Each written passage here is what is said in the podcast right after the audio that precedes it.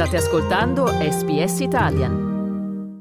State ascoltando un podcast di SBS Italia con voi oggi Massimiliano Gugole. Torniamo ad occuparci del conflitto tra Israele e Hamas che dall'attacco iniziale dello scorso 7 ottobre ha ad oggi fatto registrare un numero di vittime stimato a 1139 da parte israeliana e 26.422 da parte palestinese. A Gaza quasi l'intera popolazione è sfollata e bisognosa come non mai di assistenza internazionale. Se già prima della guerra l'economia della striscia dipendeva dagli aiuti di organizzazioni come l'UNRWA, Ora la situazione si è ulteriormente esacerbata. Pesanti sospetti sulla collaborazione di alcuni dipendenti proprio di quell'agenzia delle Nazioni Unite negli attacchi terroristici del 7 ottobre scorso hanno portato alcuni paesi, tra cui Italia e Australia, ad interromperne il finanziamento. Una ulteriore escalation nel rapporto teso fino a quasi spezzarsi fra Israele e Nazioni Unite, giunta poche ore prima della notizia della morte di tre militari statunitensi tra Siria e Giordania. Per un aggiornamento sul conflitto tra Israele e Hamas raggiungiamo ora a Gerusalemme il nostro corrispondente per il Medio Oriente Michele Giorgio. Buonasera Michele e ben ritrovato qui su SBS. E buongiorno a voi. Michele, partiamo da questa notizia dell'ultimo ora. Un attacco ad una base militare statunitense al confine tra Siria e Giordania ha portato alla morte di tre militari. Cosa sappiamo e qual è il rapporto tra questo evento e il conflitto a Gaza? Ma apparentemente non ci sarebbe un rapporto, in realtà indirettamente sicuramente c'è, perché la regione sta vivendo una fase di grande tensione Abbiamo visto che quello che è successo il 7 ottobre in Israele e poi dopo l'offensiva israeliana nella striscia di Gaza con uh, tutte le devastazioni e, le morti di civili, senza dimenticare naturalmente i 1200 israeliani uccisi il 7 ottobre e nei giorni seguenti e ha portato chiaramente ad un surriscaldamento di eh, tutta un'area che tra l'altro eh, già solitamente è, è colma di tensioni. Per cui abbiamo visto anche eh, ciò che è successo nel Mar Rosso, con Houthi che hanno cominciato ad attaccare il traffico commerciale, marittimo commerciale, l'intervento degli Stati Uniti militari e questo sicuramente è stato un elemento che ha alzato moltissimo la eh, tensione anche militare. Quindi questo attacco che abbiamo visto con i militari americani morti non sorprende affatto perché rientra all'interno delle azioni che dei gruppi eh, che eh, probabilmente sono sponsorizzati da stati nella, nella regione o anche che agiscono autonomamente decidono di colpire gli Stati Uniti per tutta una serie di motivi e non solo per quello che sta accadendo a Gaza e non solo per l'appoggio che Washington dà a, a Israele. Quali sono state le reazioni degli Stati Uniti e ci potrebbero essere delle conseguenze quindi anche sul conflitto a Gaza ora? Questo è davvero difficile valutarlo. Ovviamente gli Stati Uniti come sempre si riservano anche delle risposte militari, è chiaro che di risposta militare a risposta militare eh, la situazione non può che peggiorare, mentre l'elemento centrale, cioè la fine dei combattimenti a Gaza, dell'offensiva militare e il cessate il fuoco, sicuramente sarebbe un uh, fattore importante per cercare di calmare tutta la situazione in Medio Oriente e non solo, e cercare di eh, appunto anche di avviare da un punto di vista politico dei eh, negoziati, dei colloqui che possano anche andare a risolvere dei conflitti che eh, sono rimasti senza risposta per decenni. È quasi scontato che mi stia riferendo naturalmente a quello israelo-palestinese, alla questione palestinese irrisolta e abbiamo visto anche quello che poi è successo negli ultimi tre o quattro mesi. Noi siamo in collegamento con Gerusalemme, stiamo parlando con il nostro corrispondente per il Medio Oriente, il giornalista del manifesto Michele Giorgio. Intanto, come abbiamo detto, l'UNRWA, che è l'Agenzia delle Nazioni Unite per i rifugiati palestinesi, è sotto attacco. Israele l'accusa da tempo di connivenza con Hamas e ora pare aver convinto alcuni importanti alleati che hanno interrotto i finanziamenti. Andiamo con ordine, Michele. Prima di parlare degli eventi delle ultime ore, puoi descrivere anche sulla base di quello che hai visto nella tua permanenza tra Israele e territori palestinesi che cosa fa questa agenzia? Beh, l'URUA è un'agenzia importantissima per 6 milioni circa di profughi palestinesi che non vivono solo a Gaza, in Cisgiordania o a Gerusalemme Est, ma eh, sono anche a milioni in Libano, Siria e Giordania. L'URWA che è stata fondata subito dopo diciamo, la guerra arabo-israeliana del 48 e quindi quando centinaia di migliaia di palestinesi furono cacciati via o fuggirono dalla loro terra dove poi è sorto Israele, eh, aveva questo compito, è un'agenzia dei rifugiati, ma indipendente da quella che noi, dall'UNHCR che noi conosciamo, che è l'agenzia che si occupa dei profughi in tutto il mondo. Questa l'URWA si occupa in particolare dei palestinesi. Negli ultimi anni la tensione tra Israele e l'URWA è cresciuta non solo perché Israele accusa l'URWA di aver tra i suoi impiegati, dipendenti, eh, che sono migliaia di eh, dipendenti palestinesi,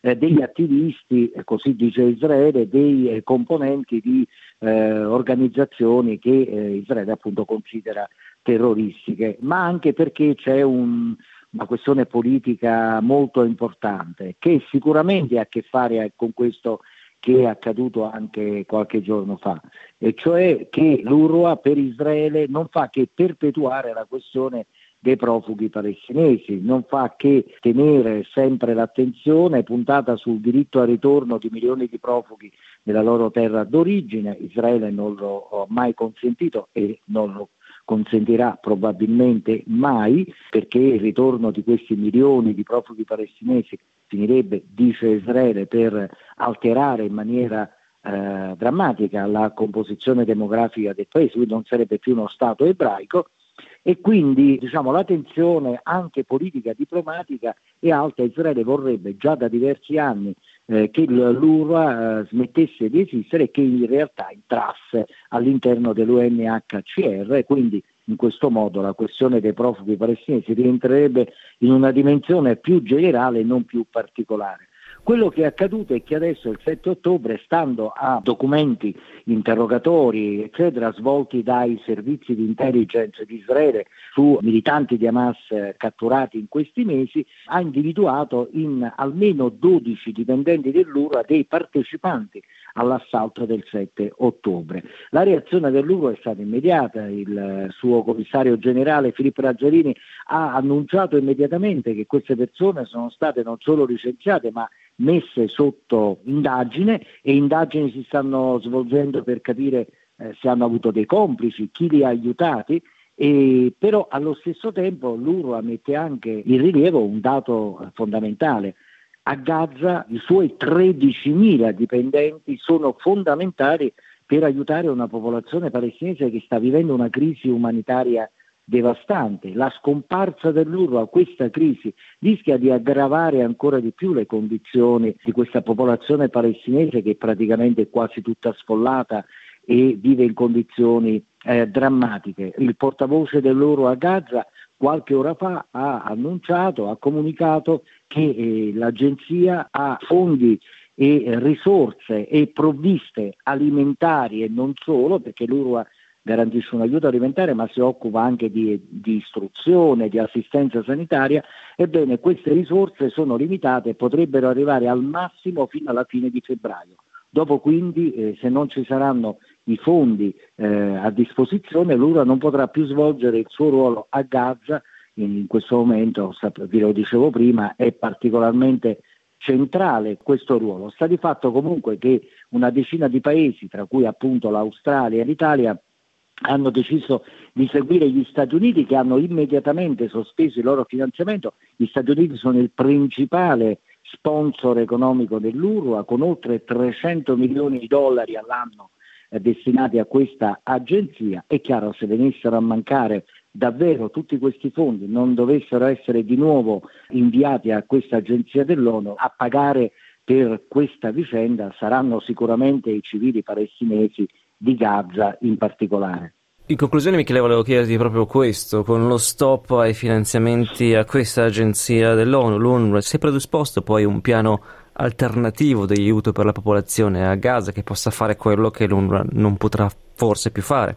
Ecco, e questo è un punto davvero centrale, una domanda importante perché l'UNRWA è la più grande delle agenzie dell'ONU, delle organizzazioni umanitarie che agiscono a Gaza. Ci sono anche altre agenzie, ad esempio l'UNICEF, ma eh, l'UNICEF si occupa della tutela dei bambini, fa tantissimo, però l'UNICEF non basta. Per sfamare una popolazione, perché l'URWA in tutti questi decenni, oltre a garantire istruzione, assistenza sanitaria e assistenza in generale, formazione al lavoro per i profughi palestinesi, quando è stato necessario eh, ha anche distribuito cibo. Certo c'è il programma alimentare mondiale che potrebbe intervenire, però sta di fatto che queste eh, agenzie non hanno l'organizzazione sul terreno, la struttura capillare che l'URWA ha stabilito in tutti questi anni, per cui, ed è quello che dicono i palestinesi, eh, si sta cercando di attaccare l'URWA per attaccare i palestinesi. Ripeto, questa è la posizione eh, dei palestinesi, dei loro esponenti, non solo del governo dell'autorità nazionale di Hamas, in generale tutti i palestinesi che dicono questa è una manovra politica, soprattutto diplomatica, perché è vero che 12 dipendenti dell'URWA potrebbero, probabilmente hanno partecipato a questo attacco, vanno puniti se sono responsabili eh, di aver commesso dei crimini, ma che cosa c'entra l'agenzia in tutto questo? Si chiedono i palestinesi. Perché dovrebbe chiudere un'agenzia? E si dice Israele insiste perché ovviamente eh, se dovesse come dire, cessare di esistere l'URWA, automaticamente non ci sarebbe più un'agenzia che porta avanti proprio da un punto di vista simbolico e politico quella che è la questione dei profughi palestinesi e del diritto al ritorno. Noi ringraziamo Michele Giorgio per questo aggiornamento. Michele, alla prossima. Buon lavoro a voi. Volete ascoltare altre storie come questa? Potete trovarle su Apple Podcasts, Google Podcasts, Spotify o ovunque scarichiate i vostri podcast.